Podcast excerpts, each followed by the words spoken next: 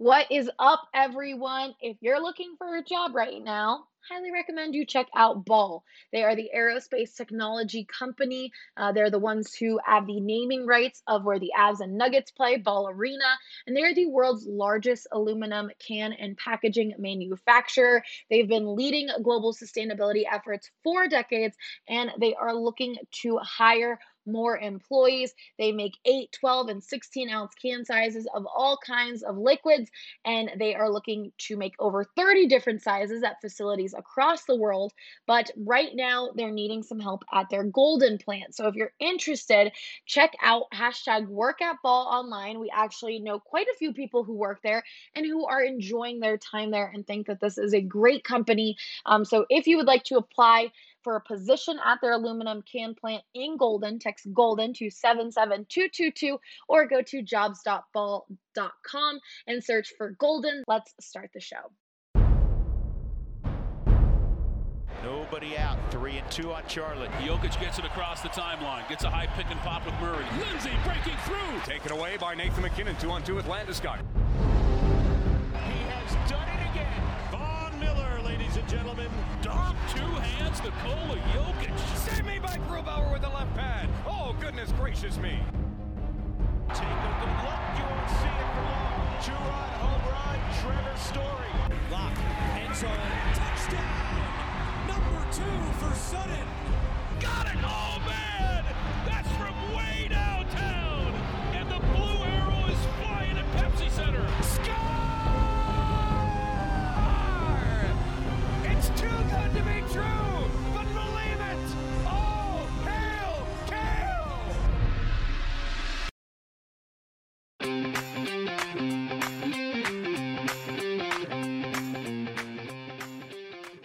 Welcome to the Denver Sports Podcast. I'm your host, Ali Monroy. With me today, I have AJ Haefele, who the name that he is showing us, how do you pronounce it? Jacques Floorball. That is his alter ego. Uh, Brendan. Vogt is here. He almost spit out his drink. And we've got Patrick Lyons. Ryan Koenigsberg will be joining us later to talk some Broncos talk. Um, we're kind of just going to recap what's going on in the Denver sports world right now. I don't like that word recap because we're obviously going to go a little bit more in detail. And the Nuggets are starting their season next week. So we're going to talk that. Rockies ended their season. So we're going to kind of talk um, what's going on heading into the offseason. Avs played their first game of the season last night. They beat the Chicago Blackhawks 4 2. It was so fun. Um, and then the Broncos are struggling. So we're to ask Ryan some questions on what he thinks this team needs to change. Um, but that's kind of the layout for the show today. And of course, we will be doing Who Won the Week. I'm interested to see the arguments for this week. Um, I don't I don't know who who's going to win, but we'll see. We are going to start off with Brendan and the Nuggets. But first, Brendan, what's your favorite Breck brew? Oh gosh, I go back and forth on this a lot. The uh, hazy IPA, it's really good. Um, Okay, yeah, go with that one. the hazy IPA. We love Breck Brew here at DNVR. They're pres the presenting sponsor of this show, and they are just perfect. At watching the Avs game, drinking an Avalanche ale yesterday was just life's complete. And then tonight, uh, or on next Wednesday when the Nuggets play the Suns, it'll be drinking a vanilla porter junior while watching the Nuggets. Boom, feeling complete. Um, highly recommend checking them out. But all right, Brendan, heading into the season, what is the big question that you and the DNVR Nuggets have with this team? Well, I think Michael Malone shares this question as well, and that's what's this second unit gonna look like? That was hard to gauge, given that Will Barton rolled his ankle. I think on the second day of training camp and just played his first game in the preseason now, and of course he's a starter. So PJ bumped up, shakes the whole rotation out of place. And of course, last night, JaMychal Green was out as well. So he's still trying to figure out, I think, that second unit. Who does it comprise? Um, is Bones Hyland going to factor into that? I'm sure we'll touch on this in this show. Uh, so I think those are the two questions. Is Bones going to crack this rotation? What does this second unit look like? And finally, if I can, if I can add a third question, uh, are they going to be able to score enough to survive without the starters on the floor? Yeah. Um, I think a big question people are going to obviously ask is Jamal Murray, his update. We won't know when he'll come, That's uh, right. he'll be on the court until later on in the year. But I think a lot of people, I just see that question Of roaming course. a lot. So as I soon as there's an update, you guys will you let the world know. just yeah. ballpark, not medical, just kind of for your own expectations. We probably won't start having these conversations until February, March.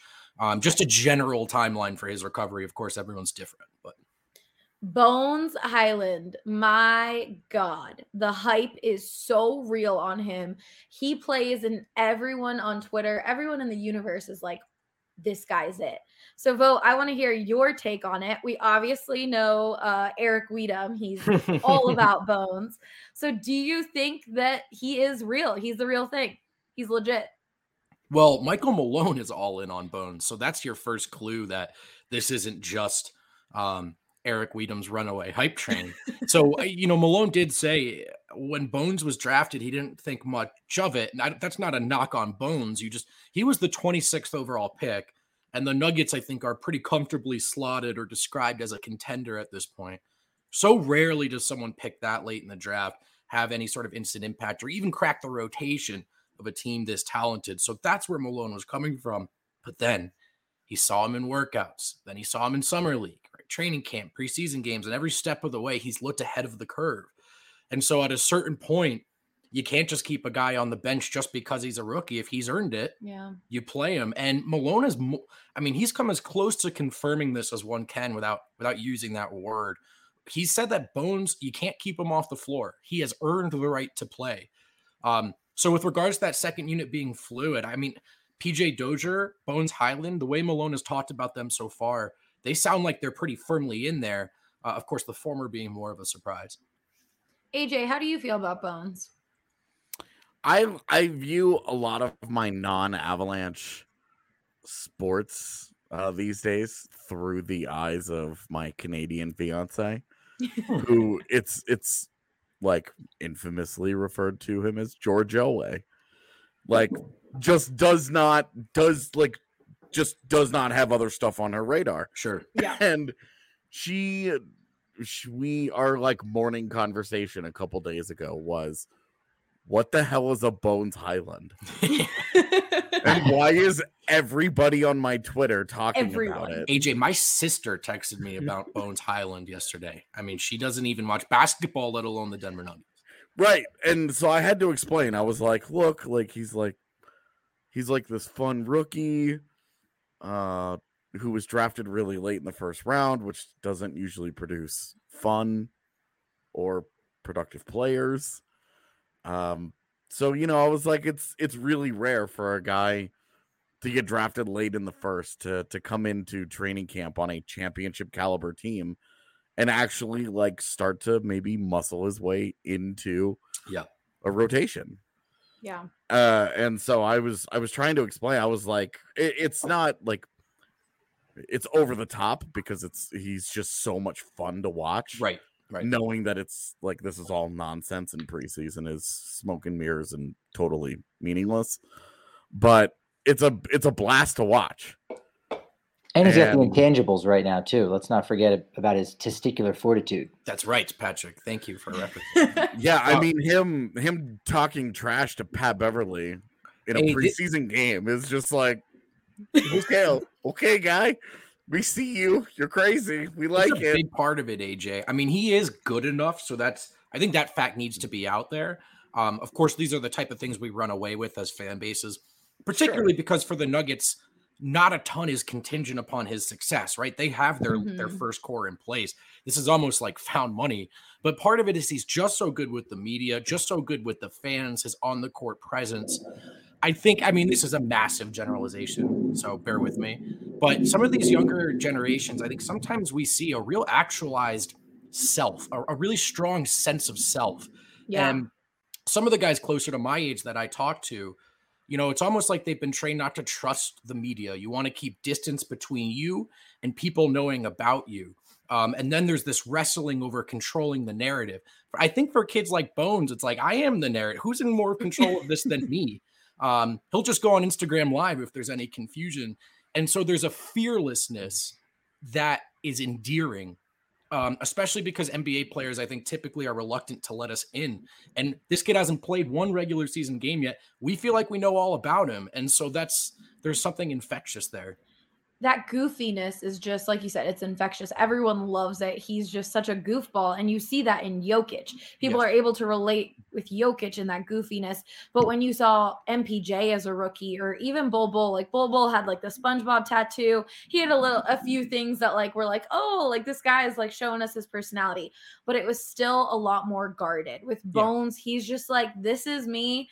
I'm excited to be in Denver. I love you guys already. Hopefully, you can accept me, but I'm going yes. to take this experience and run with it. And that is so endearing as a fan. Like it's hard not to root for him. And then when he's actually playing well, obviously it's preseason, but still, when you see him on the court and like the way he plays, and you see Michael Malone talk about him and, and Will Barton and all these other guys and the quotes that come out of the locker room from his personality, you're like, man, this guy might not be like a key rotational player, but like, hey, like he's a fun guy to have on the team.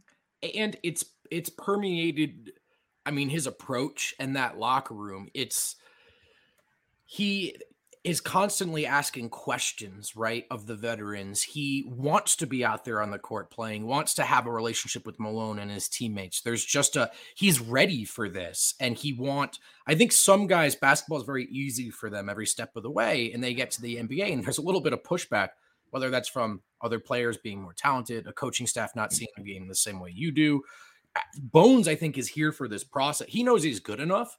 So when someone in a professional organization has advice for him, he's all ears. And I think, look, it's one thing for us to all be excited because he's so likable. But the reason you're hearing so much is because every time we check with someone from the team, either on the record or off, you're getting glowing reviews. And, so I think it's something that it's very real. Totally. Patrick, how do you feel about Bones? I'm I just can't wait for us to sign an exclusive deal with him for his own salad dressing because I'm all for Highlands Ranch. My God, I'm ready. Let's do it. Highlands wow, Ranch. so really bringing the Rockies culture that. into that. The, the Highlands. it, it is a bit of a mesh, wow. but Highlands Ranch. Vogt is already. He's looking off into the the sky right now. You can't see the video, but he's like, "Wow, okay, yeah." He's printing money right now. I can work. I was confused that. as to where you were going to go with that. I was like, but what dressing. what bones yeah, yeah. dressing could there be? No, you landed the plane though. I was impressed. I got this. I got this one. He, he's, you know, again, exciting, but is it enough to possibly garner a position on like the second team all rookie squad? Uh, is that maybe the the the upside? Probably not first team because again, yep. he's outside of that yeah. top 10, 15 picks, but maybe second team Sure, especially since some of those the first, you know, the top picks in this year's class were guards.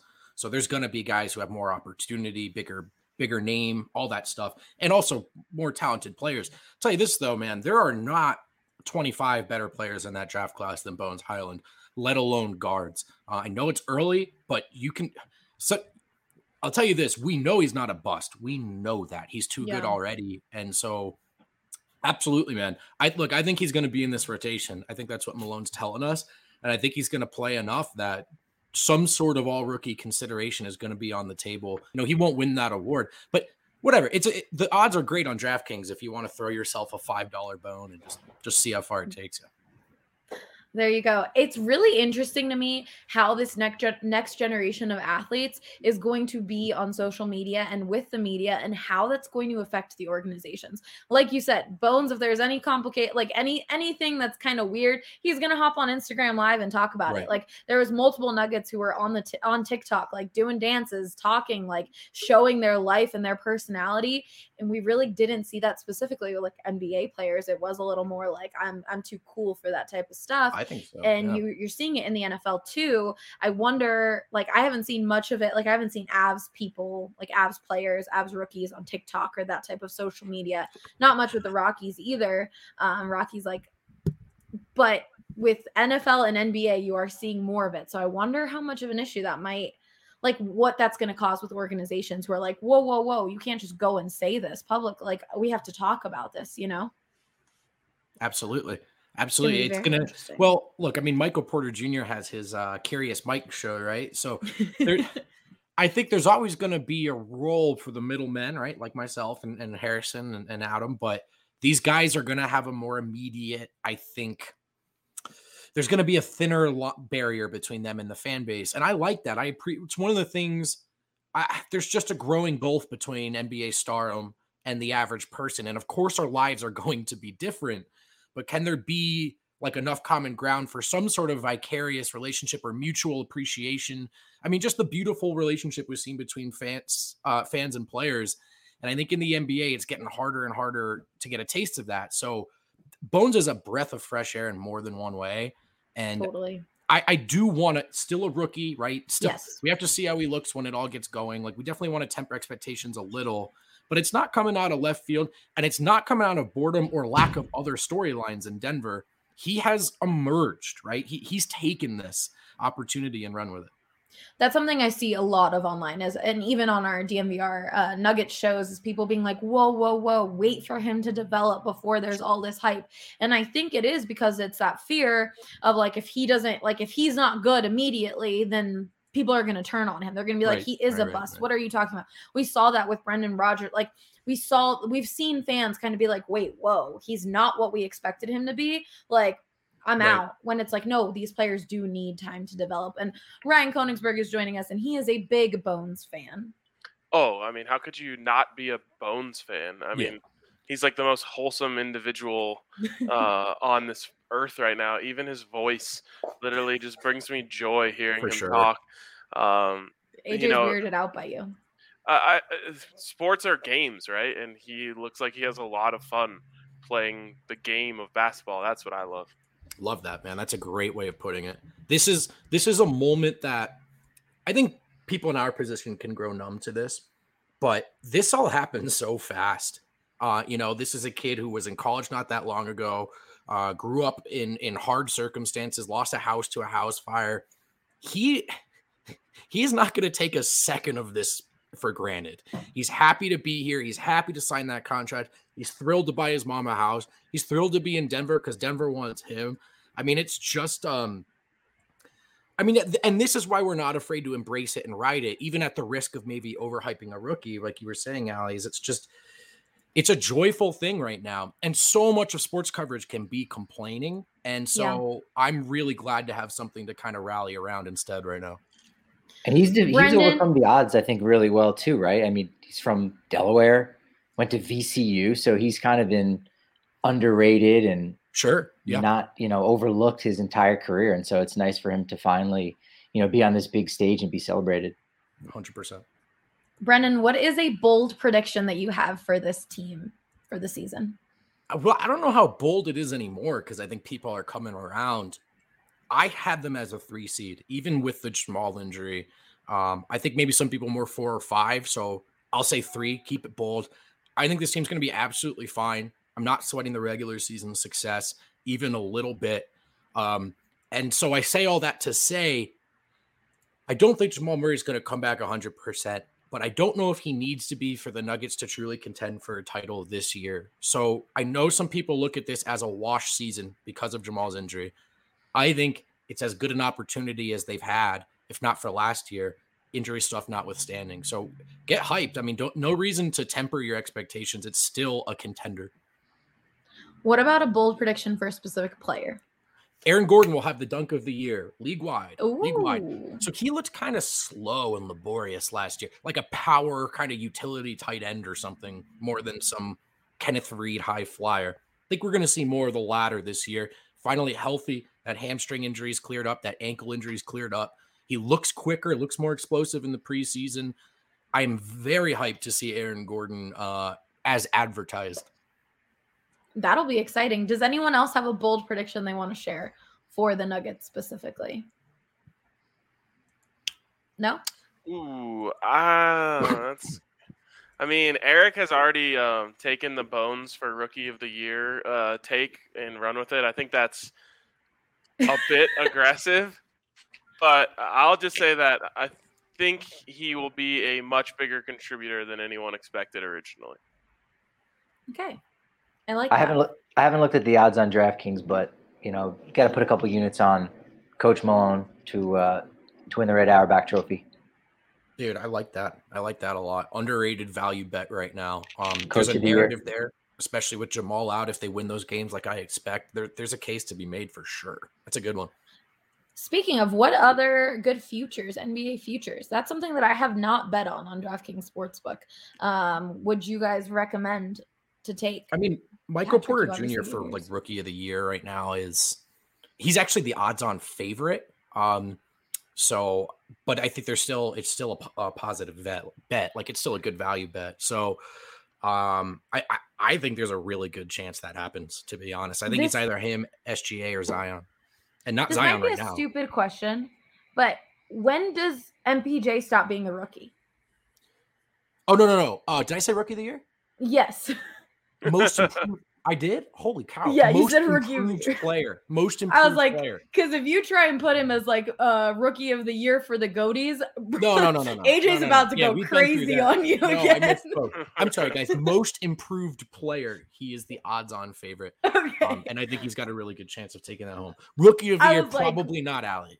Probably not. I was like, what's happening here? Do I not know this? Or like is Oh, it no, I'm different glad for the clarified. NBA? I also find it interesting that the so MPJ is the the favorite, and then second KPJ Kevin Porter Jr. Right? Maybe not a coincidence, right. but probably. Mm. Ryan, There's do you a- have any futures? I I haven't gotten in on any yet. Uh, I think I'm still scarred from cashing out my Jokic MVP bet last year, right before LeBron and Embiid got injured. Ugh. Yeah. Oh man. You, did you get back in on it though? Nope, nope. Oh, I was too scarred. I was too scarred. oh, sorry. You also ask. said like me me jumping out maybe is like he was trying to like yeah. jinx it in his head. He was like maybe this was for the better. Oh well, then thank you. Yeah, Yeah, that's in that exactly how I felt because like grateful. Ad- Adam was like, uh, "There's gonna have to be a couple injuries if if it's actually gonna happen," and so then I cashed out, and then right after I cashed out, those injuries happened, and I was like, "Well, I guess I uh, opened up the uh, the man. pathway." You want to know So our, everyone our say dirty thank you. secret? The de- the dirty secret on the DNVR Nuggets beat. Don't listen to Adam. I mean, the list is cool, but don't listen to him. it's a good player. Uh, are we are we going to see anything from Giorgi Bezhanishvili? And how did I do on my pronunciation? F- From who?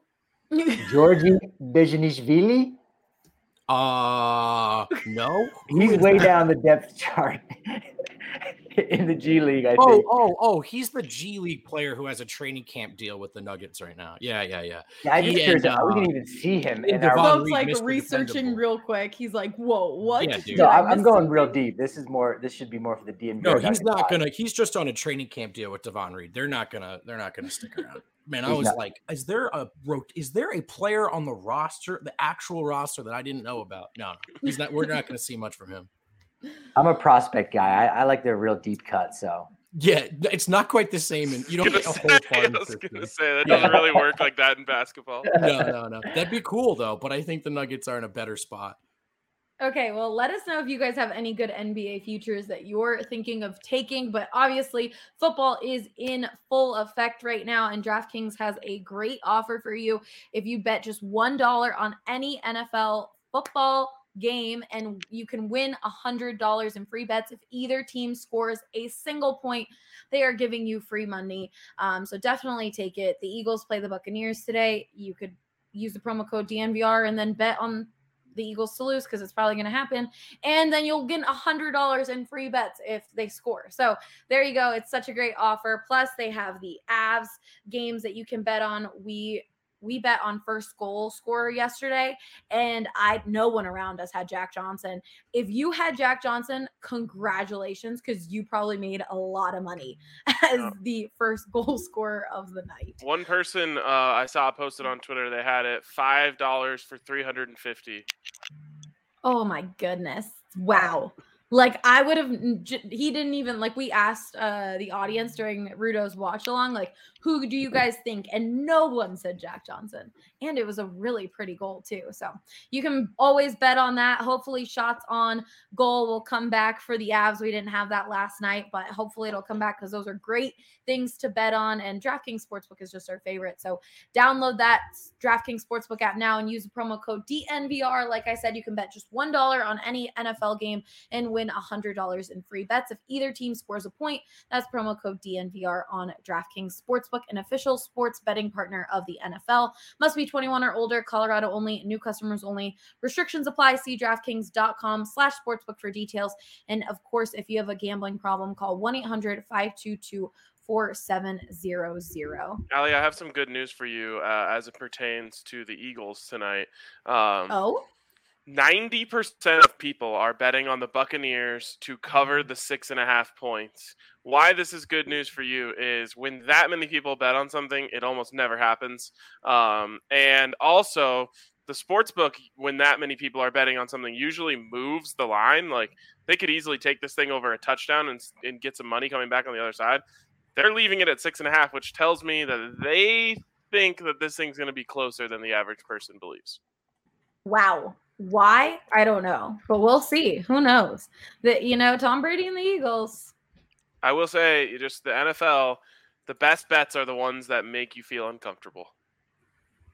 Eagles you- plus six and a half. Let's go. All right, clearly that's what he's taken. I'll probably look into that. You can hear more knowledge like this on DNVR Bets Daily. They go live at 12:30 usually every day. Today they are going live at 5 for Thursday night football. They have all of the best betting advice that is is Mercury in retrograde still affecting you, Ryan? Um, so Mercury is uh we've been tracking its retrogradeness and it's less in retrograde right now, still in retrograde, but if you think of like a moon, you know, it's it's slowly uh coming out of retrograde. In fact, just three more days of retrograde until we're safe. Um, so Okay. don't make any important life Astrology quarter. decisions until uh next Monday. So would that astrology be quarter. We've had to go to waning? astrology quarter vote. is that waning or waxing moon? Ooh, Which- I which believe direction um the retrograde is wang- waning. Good to know. Yes. All right. Another place that you should always check out is Mint Mobile. They are a great company that allows you to get um, unlimited data for just $15 a month. They are cutting out those uh, retail stores, so there's no crazy overhead costs that get passed down to you in form of those mystery fees. Because when you hear $15 a month, you're like, mm, what's the catch? With Mint Mobile, there isn't any. I've told you guys already. My favorite part is you don't have to change your number. You can keep your same number, and then you also uh, can keep your phone. So you don't have to go through any of the hassle. They will send you a SIM card for you to put into your phone, and boom, you have um, unlimited service. It's not unlimited service. What's it called? Unlimited Data. premium wireless data. Um, so definitely check that out.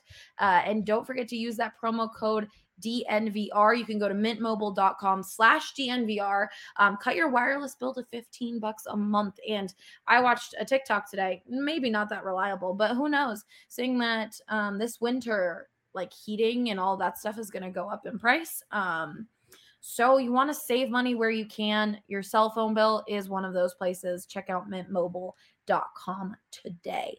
All right. Or just use blankets. Then you don't have to use the heat. That's not going to fly in our household, Ryan. Just so you know, blankets, no way. there's always there's always more blankets. You just Mm, stack the blankets. no, no, no, no, thank you. Um, save your money on your wireless service at Mint Mobile. Okay, we are going to jump into some Rockies talk. Patrick, the Rockies are officially over. What is your big question heading into this offseason for this team? The Rockies are over. Just Yeah. That's it. indefinitely. Pack it up. Call it a day. I said this season. No, you didn't. Whatever. All right. Yeah, season season over. Yes, it it probably was uh, back in early June, but you know they appointed Bill Schmidt as the permanent general manager, and so really this offseason will be about what is his vision for the future of the franchise. He's got to pick up some pieces from his his predecessor and, Jeff Bridich. You know, will he be interested in trading? You know, his prospects and you know Jeff Bridich was a guy that wasn't really interested in doing that very much. And now you've got a guy in Bill Schmidt who was the one that scouted all of these players and, and drafted them. So there's even more of a familiarity and, and comfort with these players. So it could be even harder for him to let go of, of some of these guys. But we'll kind of wait and see what happens. He did get the offseason going on a, a really good start by extending Antonio Senzatela on a five year, $50 million deal, locked up CJ Cron, two years, $14.5 million. So kind of, you know, added during a, a, time of the year where the Rockies usually aren't making those kind of moves. Uh, it's the postseason right now, so they're not going to be doing much of anything else. But it, it's really going to be about what does Bill Schmidt think about the Rockies' future? Are they going to try to contend sooner than later? Because they've got some really good prospects down on the farm, but they're probably closer to about three, four, maybe even five years away at this point. Yeah. I'm curious to hear this panel's takes on Bill Schmidt's vote. Um, AJ, Ryan, how are you guys feeling about this GM? Is it fair to characterize that the hiring was done internally as disappointing? Is that yeah. fair? I mean, people were at least hoping to see an, some an outside voice come in. No, Patrick. Yeah, you know, it, the front office, or rather, you know, Dick Monfort and, and his team said, no, we will be going outside the the organization, and depending on if you want to believe uh, those words or if, mm-hmm. if you can read between the lines and know that there's a little bit of lip service going on there. Uh, I didn't I didn't really think that that was going to be the case, but it was kind of hopeful. Like, oh, actually, you know what, the, this could be promising. But no, of, of course, it, it did seem like that was going to be the guy, especially when you know you uh, appoint a guy who's about 60 years old he actually becomes like the third oldest general manager in the mm-hmm. game but you appoint him in a, in a position where if you don't make him the general manager you may now lose him because you're ultimately going to have to give him a demotion and so that was kind of the indicator where maybe if it was somebody else one of the assistant general managers then you go all right well they might part ways and, and go elsewhere from another organization but because of who it was to me, it just seemed like yeah, it, it was going to be internal the the entire way, and yeah, that I, I understand how that's disappointing. I think it, I think disappointing is the perfect way to put it, and and I think it's disappointing it, from a, diff, a bunch of different reasons. Um, first of all, I think it's a little bit unfair to Bill Schmidt the way that the Rockies went about it. Uh, had they gone and ex- and conducted a full scale search and mm. then come back and told everyone, hey, we really believe that Bill Schmidt is the best candidate of all the people we talked to. That at least gives him a little bit to stand on to where, you know, Rockies fans can, uh, whether they want to believe it or not, at least there's a little something there. But the way that it was done to me makes just everyone roll their eyes like most people did like oh here we go another internal candidate and obviously, you know, we don't know that much in terms about the way that he's going to want to do things and the way that he could do things. But the way that it was handled, I feel like did a disservice to everyone because it's just, oh, this is classic Rockies and an organization mm. who's been doing the same thing for their entire existence, continuing to do the exact same thing. And by the way, that way of doing things hasn't produced results. So that's disappointing. I also think it's disappointing that they didn't interview um, a minority candidate for the job. Mm. I think that really sucks. Um, and just the whole thing, I think, was handled poorly. But again, the, I, I'm actually trying not to take it out on Bill Schmidt, who I believe deserves a fair shake and a fair chance to do this right. thing and do it right. So that's why I think like the Rockies, unfortunately, while giving this guy what might be his dream job, did a little bit of a disservice to him in the way mm. that they gave it to him.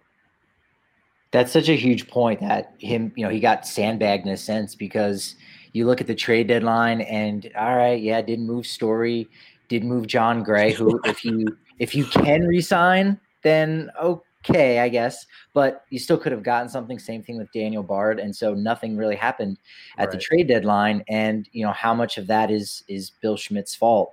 And you, if you go back and, and you say, oh, you look at just this offseason in general, where if you've got Nolan Arenado, Trevor Story, and Jon Gray, and then in a year none of them are, are with your team, you'd imagine, wow, you probably got back a lot in return for those guys, and they may end up coming away with next to nothing outside of you know the, the 31st overall pick give or take so sure. and, and some of that's going to be stuck on on bill schmidt and you're right I, I think you know he's he's put behind the eight ball here a little bit but he, he deserves a fair shot and, and one other thing I want to point out, I can't remember who said it. It was a national baseball writer who essentially said the Rockies' job might actually be more attractive than people think because of the circumstances in Coors Field. A lot of forward thinking GMs might have, you know, at some point fantasized about what they could do if they were able to build a roster in Coors Field. Mm. And that was like the most exciting thing I've heard about the Rockies in years. I was like, oh man, that's actually a good point. Like maybe there is someone out there who's thought like, I know how to succeed at Coors Field. I'll pull it off. And again, we never even saw the team attempt to f- find out if there was anyone who had a grand plan for how you can change things uh, in terms of baseball at altitude. What a huge surprise. AJ Haefele, folks. Yeah, you no, that's such a, that's such an interesting point because I think there is this narrative that as fun as Coors Field may be to play in, it's, it's not fun for the pitchers. And hey, the Rockies are at such a disadvantage, and the players are at you know 5280 and you know playing at altitude and what that does to the body. And yeah, that, that I think there is some truth to that. But you're right, this could be some major advantage that just hasn't been taken advantage of just yet. And right, there's going to be some of those forward thinking folks out mm-hmm. there that maybe would like to to tinker with a few things. And what do the Rockies have to lose at this point? They've tried just about Yeah. you know every strategy in the book. The the major free agents that doesn't work. The super bullpen, you know, spending two hundred million dollars on starting pitching that doesn't work. So why not go and, and give it to uh, you know a, a baseball nerd uh, to to use a phrase that's going to tinker and do some things, maybe cha- even change the dimensions of Coors Field. Uh, make it so that there's a short right field porch and just stack the lineup with left-handed hitters. Go crazy. Maybe something similar to the Blake Street Bombers days. Like maybe maybe that's the way that the Rockies can get out of this hole and, and get out of their own way in a sense. Unfortunately, it just feels like at least for he should be given a shot to do the job first. That's a great point, but RK. But unfortunately, it feels fair to infer like, oh, this is just you know ownership's philosophy is enduring, right? Um, Yep. But yeah, I hope we're wrong. I hope we're wrong. That's a good point that we, you know, let the man do the job first before we before we stake him. Yeah, for sure. AJ, do you have any other thoughts on this besides no surprise? I mean, uh, I mean, as long You can as, say as no. long as, as long as Dick Monfort is still the guy, I just don't think it matters much. Uh, until until he shows uh, a, a willingness to be malleable in his thinking and his philosophy, none of this matters. It's all it's all window dressing and good good luck to Bill Schmidt, but uh, you know, it's it sucks that he's worked his entire life for an opportunity like this and you know a job there's only 30 of these jobs in the world. And he he has it with arguably the most inept and philosophically lost franchise out of all 30 of them.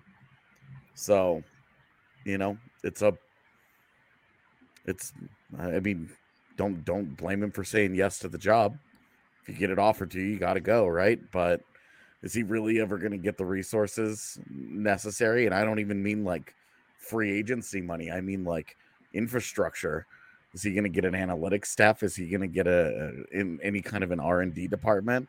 Is there any is there you know what's going on inside that building? Or is it all just dick monfort just being a cheap asshole all the time?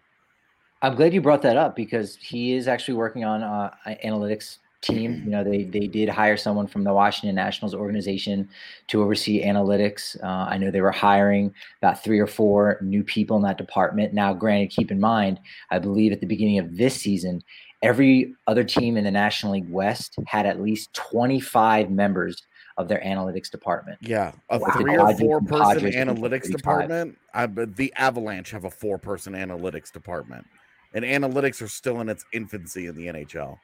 So this is really just reinforcing my opinion. But confirmation bias is a hell of a drug, and I guess it's on it's on Monfort and the Rockies to to to change the narrative because right now they've written this script. We've seen it play out. It's over and over and over, and I don't see why I don't see why anybody would get excited about this except Bill Schmidt and his family for like a year.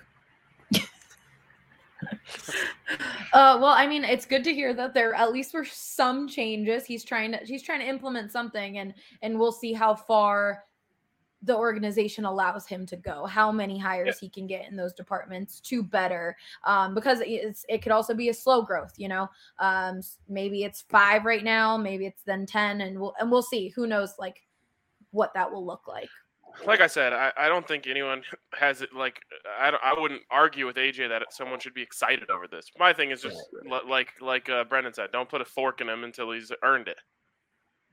Yeah, that, that's why I'm maybe excitement isn't the word, but excited to to see what he does this off season or how creative he can get, and really the relationships that he's he's built over the years with these other organizations, um, and and with his scouting background, is he able to poach a couple players? Bridich at the beginning of his tenure was able to steal German Marquez out of the the Rays organization, and so you know maybe Schmidt has one of those tricks up his sleeve too, and and you know that would that would benefit the Rockies really well going forward here. That's my next question for you, Patrick, is what are some moves that you think the Rockies should make this offseason and need to make? Well, upgrading the bullpen is pretty basic, I think, for Yeah. just about any MLB team. So uh, I think they'll they'll do that. I don't know how much it will be active in free agency as far as uh, upgrading the bullpen. Last offseason, they were able to acquire Robert Stephenson, who was you know really solid uh, from the Reds. So I, I think via trade is probably most likely. But everyone in the organization, top to bottom, has pretty much said they need to upgrade their power. And you know the infield's somewhat loaded. I mean, you've got Rogers at second base, McMahon at third, and and CJ Cron coming back. And so you say, oh wow, a 25 homer hitting shortstop would fit in nicely, but it, it doesn't seem like a reunion with Trevor Story is is going to happen. He's most likely set to to move on. So now you're looking at a maybe a corner hitting outfielder to uh, to bring in to to increase the power, and those guys aren't cheap. And a lot of them that are on the market, whether it's you know a Schwarber, Kyle Schwarber, or Joc Pederson,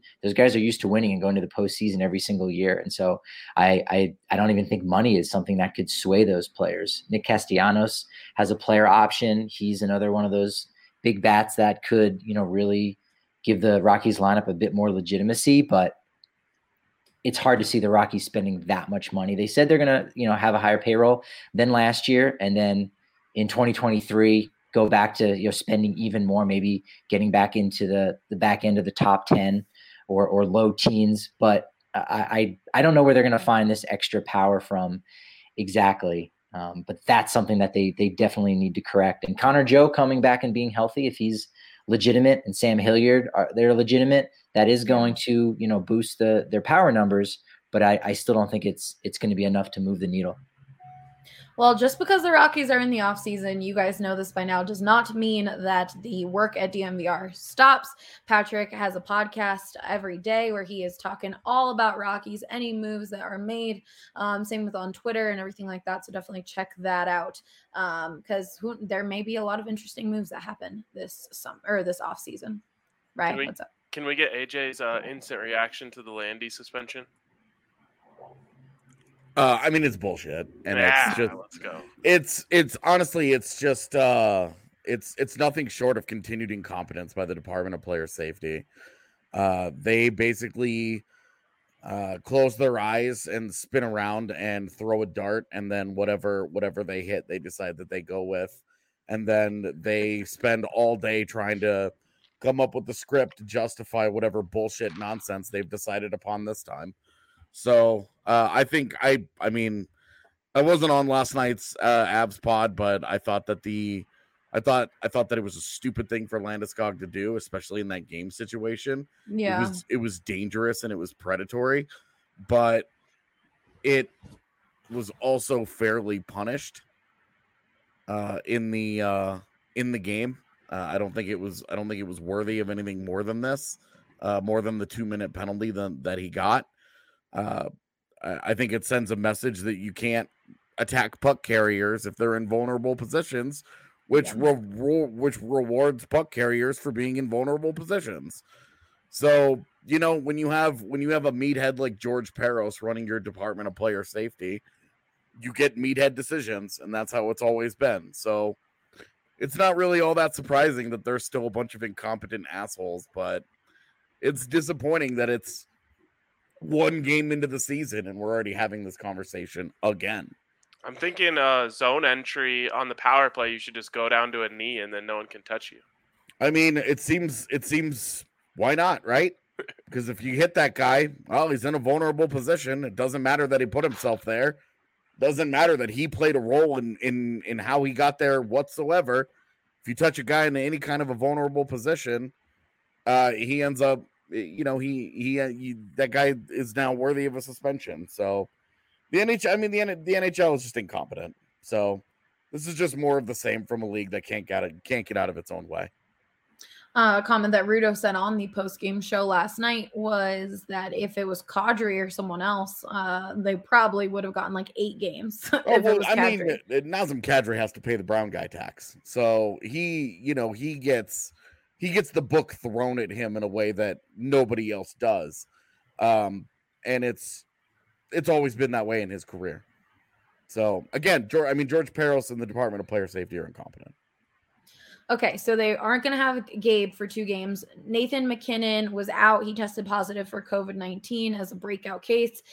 I read the earliest he could come back is Saturday. Is that true, AJ? Yeah, he needs three negative tests before Saturday's game uh, in order for him to be able to play in that game.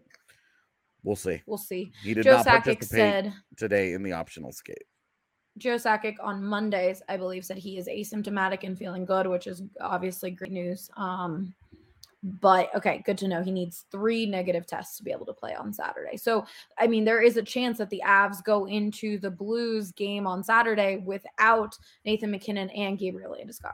and Devon Toews and Jared Bednar. So Yeah. YOLO. Should be a fun night. All right, AJ, what are a few positive takeaways you took from yesterday's Avs game? You were at the arena, the vibes, the atmosphere, it all seemed like it was popping. And I feel like at, at the DNVR bar, it was, uh, it was, everyone is so hyped that um, the Avs are back and that hockey's back. And I mean, they started the game off like a few minutes in scoring a goal. So that gets everyone excited. Yeah, I think it was 11 minutes into the first period, and they were up three nothing while out shooting Yeah. Chicago 17 to two. Uh, and they more or less parked the bus from that point on because it's the NHL, and first one to three typically wins. And when you go out and you pay a king's ransom for a goaltender, you should be able to lean on that guy, which they did. He was dope. Uh, they got the fourth goal, which was the insurance goal that they needed.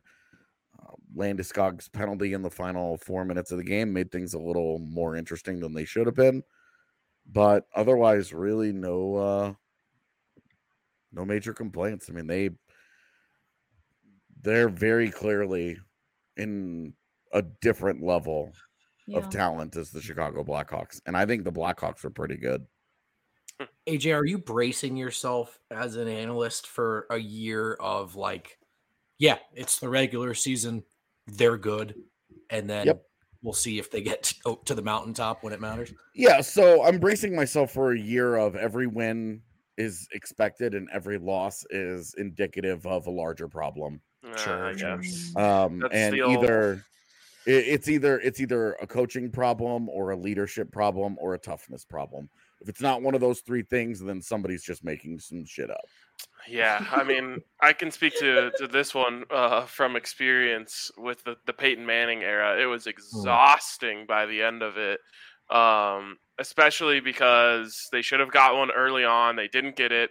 So then it became um, every, you know, everything is just waiting for the postseason to see if they can get it right and get a matchup and get a warm weather game because everyone was afraid of Peyton playing in the cold. Um, and you're so right about the actually in the last season it didn't even matter if they won um, they if they didn't win good enough Right. that was a, a, a knock on their championship hopes um, so i'm sure at some point the avs will have a 4-1 lead going into the third period and the other team will come back and make it 4-3 or 4-4 and then the avs will pull it out in the end and people will say yeah but they just can't allow that to happen that's not a championship team they didn't put their foot on their throat so yeah i, I don't envy you in that I do envy you in the fact that you're you're covering a championship caliber team. Yeah, they're very, very good. And I mean, and last night, I mean, they they dog walked Chicago pretty hard. And they did it without, I mean, that was Cale Makar's preseason game essentially. Uh no Nathan MacKinnon and no Devon Toews. And Yeah. they they absolutely shelled Chicago. I mean, that wasn't it wasn't close. It wasn't competitive. Uh, the the officiating in the second period turned it into this weird, like trading of partial power plays for ten minutes. Uh, so there was no flow to it. I mean, it just for them for them they they won pretty, then they won ugly, and then they they parked the bus and they were chill. And I, I just think that we're gonna see a whole lot of games this year that look a lot like last night. You said you thought the Chicago, you think the Chicago Blackhawks are a good team. So, how do you think of Darcy Kuemper's performance? I thought Kuemper was great. It's why I wrote about him. Um, I thought that you know any chance that Chicago had to to build momentum, uh, Darcy Kuemper shut it down. He stopped multiple breakaways at the end of the second period that that could have brought that game into a different dynamic. Uh, he he was huge in the third period, and the only two shots that beat him went posting in, one of which deflected off of a teammate. So I really, I mean, if you're going to get a 941 save percentage out of your starting goaltender, uh, he's going to win the Vezina and you're going to win 55 games. Woo! Let's go. Well, I've got my bet in on him for the Vezina, so yeah, I put it in. I put I put it in as soon as I as soon as it showed up. Yeah. All right, another bet and a few more bets you can place on DraftKings Sportsbook. Um, if you aren't going to the game on Saturday, or I guess not this Saturday, there's a private event at the bar. Um, but in the future for Avs games, if you aren't going to the game or it's an away game, definitely come down to the DNVR bar. It was so great to see our like Avs family or Avs community um, down there yesterday. It just felt like good old times. So definitely come down. We also have the Wheel of Destiny. Um, so it has things like Cale Makar scores, Mikko scores, uh, to take a timeout in the first period, random little things like that. Um, but if it hits on it and it happens in the game, then everyone in the bar gets a free shot. So it's really fun to be sitting there rooting for the same thing. And then, of course, when the Avs win, the bar just goes crazy. So it's such a fun environment to go um, and watch a game at. Highly recommend it. And also, if you are going to the Broncos game this Sunday, stop by the DNVR Mile High Tailgate.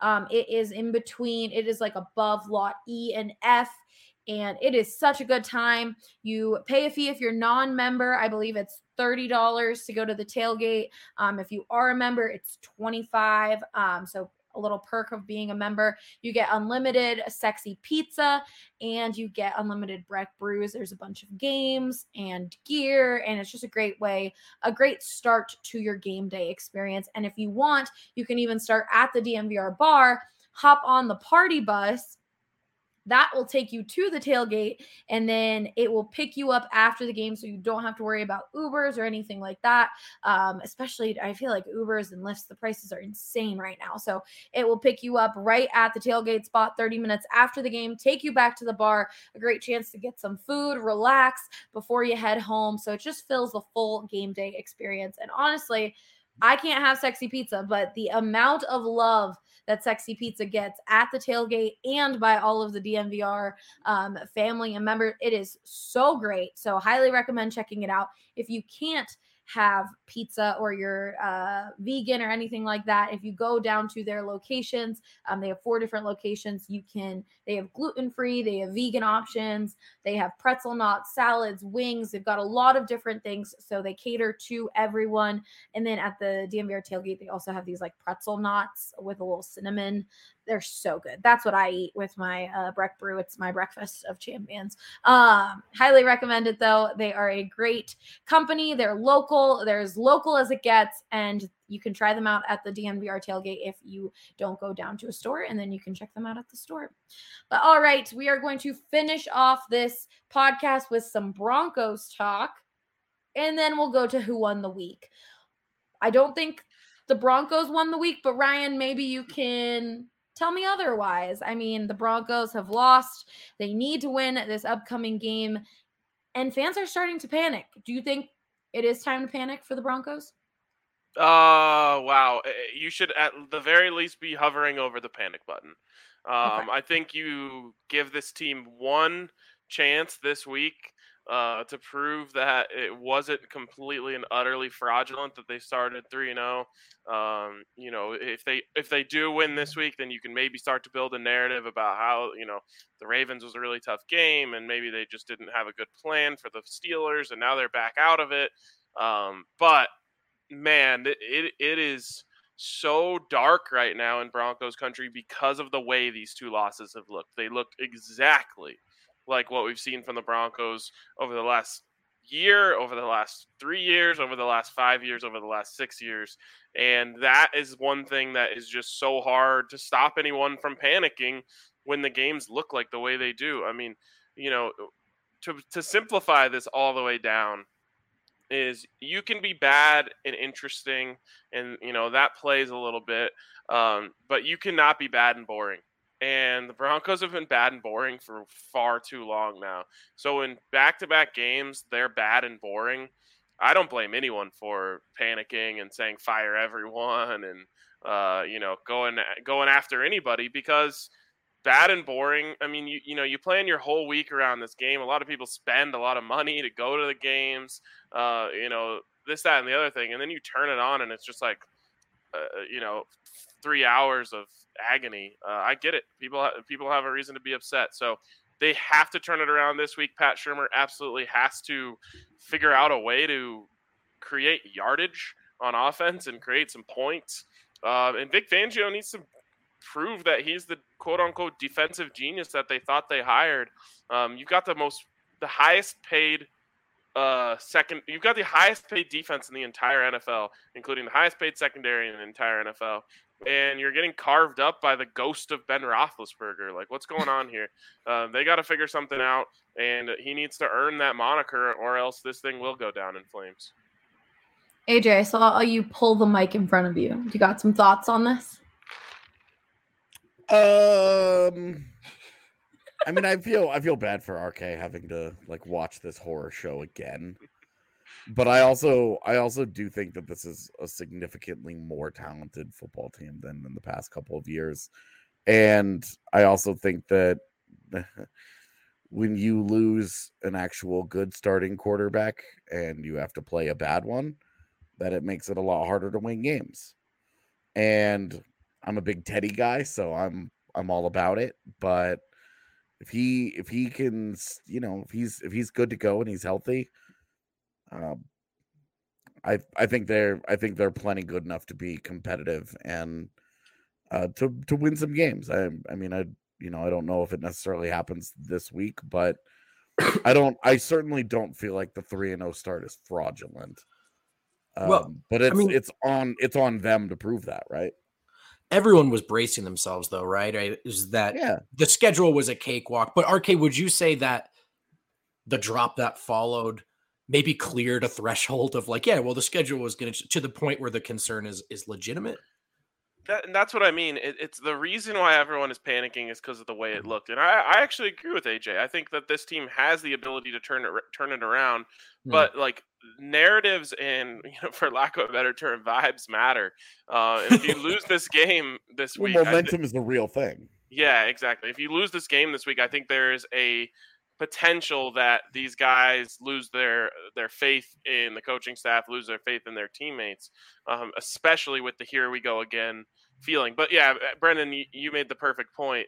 If they had taken the Ravens to the brink and lost to a really good football team, everyone would have said, "Hey, man, you know what? It happens. Right. Whatever." And if they had, you know, uh, even looked respectable in the first three quarters um, against the Steelers, then maybe everyone wouldn't be panicking. But it's just the sure. way that it looked and the way that it felt that has everyone upset. And like I said, that's why I said you don't need to hit the panic button until this week. If they lose this week, then I think it's fair to hit the panic button. I think it's fair to sadly start looking ahead to who's going to be the next coach, who's going to be the next quarterback. Uh, I I don't want to go there. I don't I don't want to do it at all. But um, I think that I'll, I'll have a hard time telling people why they shouldn't. Okay, well, they take on the Raiders this Sunday. What are you looking, or what do you think this team needs to do to pull out a win against this team and and at least sit at uh, four and two?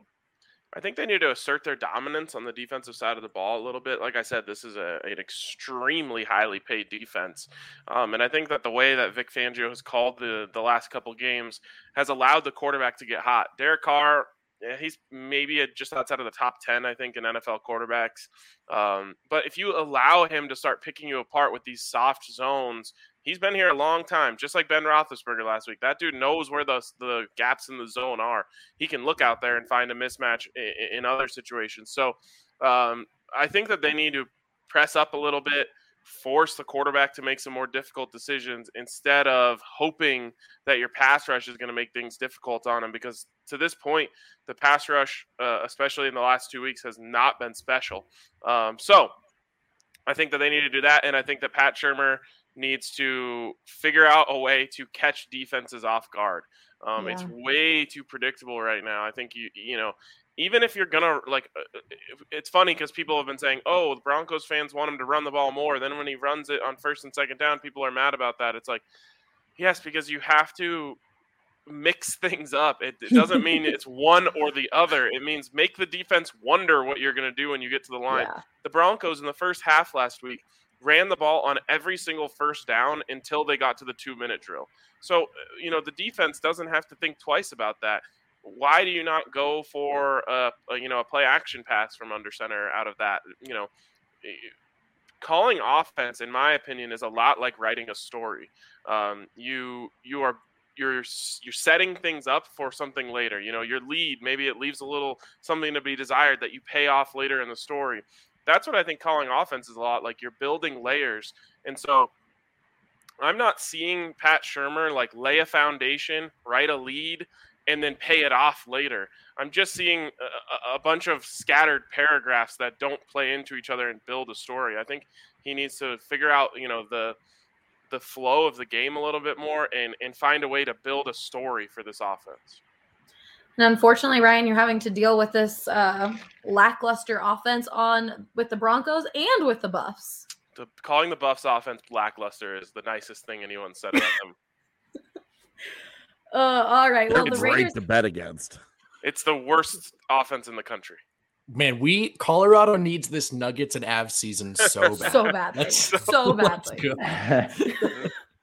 Yes. Uh, and Mercury's almost out of retrograde. Let's go. there you go. Let's go. okay, with that, we're just gonna end the Broncos talk. Mercury is almost out of retrograde, so things will be better starting. What was it, Ryan? Uh, October seventeenth. Sept- uh, yeah, October eighteenth is the first day post retrograde. There we go. So good things are coming. Uh, all right, we are going to finish off this segment or this show with who won the week.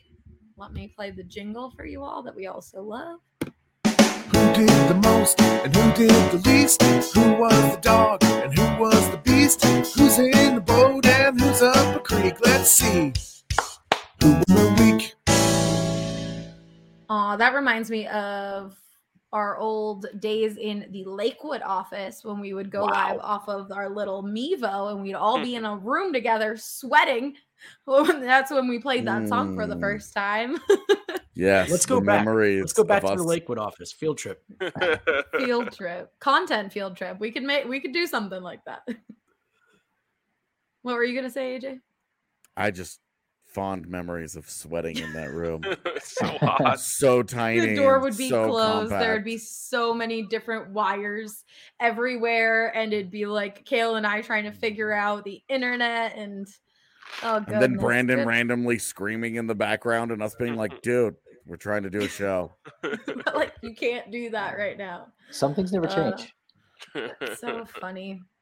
All right, we are going to start off. If you don't know this game, basically, the guys have 30 seconds to tell me why um, their team or someone in the organization of the team they cover won the week.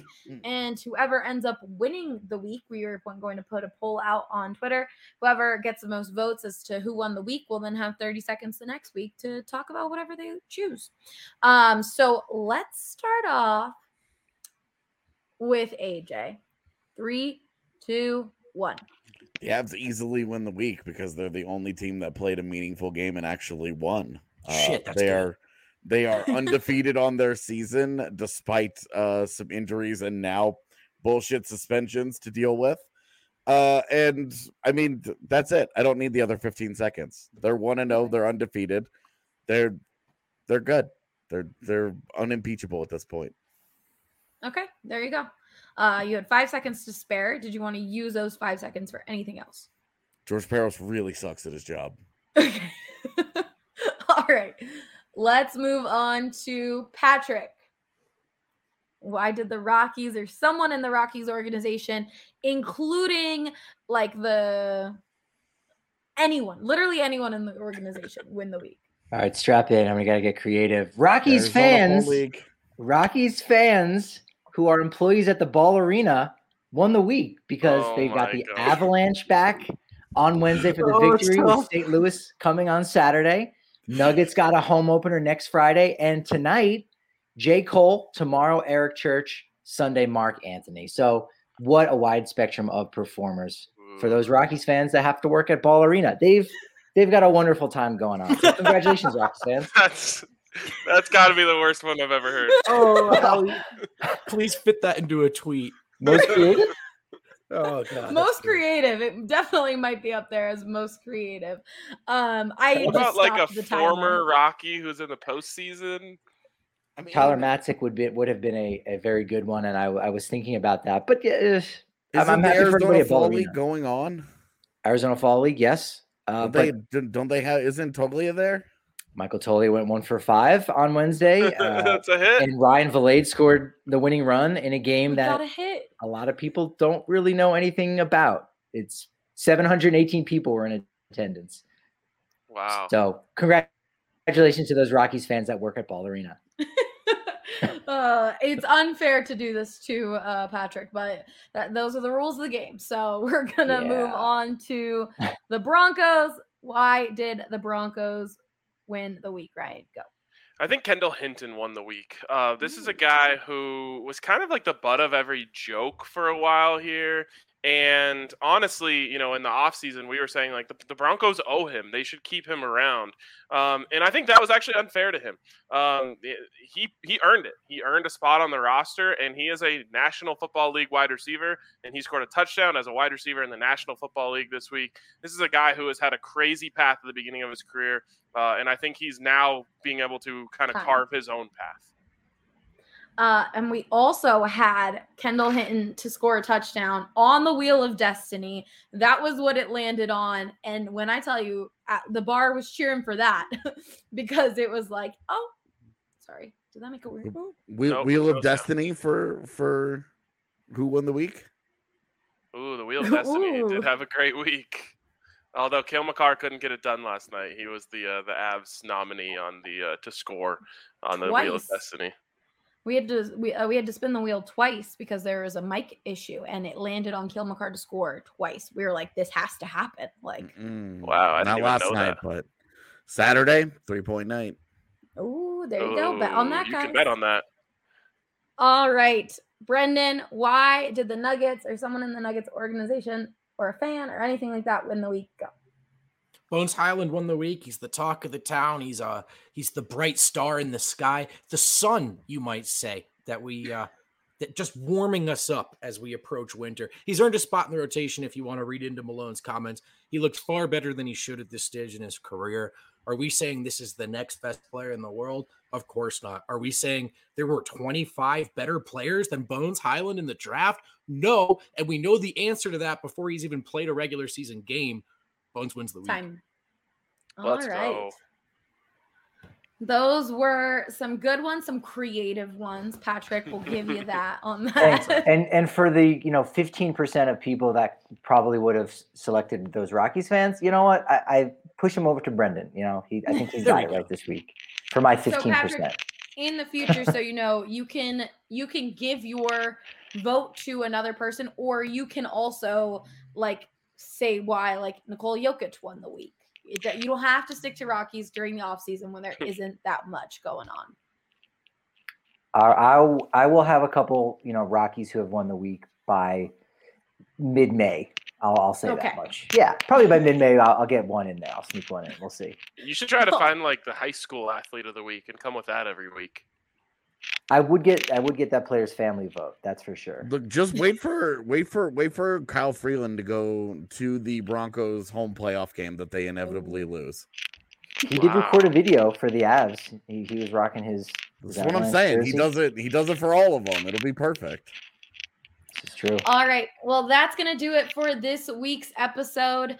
Thank you for hanging out with us. I hope you have a wonderful weekend. Don't forget to check out the DNVR Mile High Tailgate and get your tickets quickly because at the door they are more expensive. You get to hang out with everyone, all the fans, all the members, and then you also get, of course, that unlimited sexy pizza and rec brews. It's so much fun. We've got a lot of stuff going on at thednvr.com. Highly recommend checking that out. Going to read AJ's piece on Kuemper last night. And then we are also doing things like the watch alongs with Rudo during games um, so that you can follow on our YouTube channel. We're doing a lot. We're excited for you guys to keep joining us in this. And we will see you guys next week.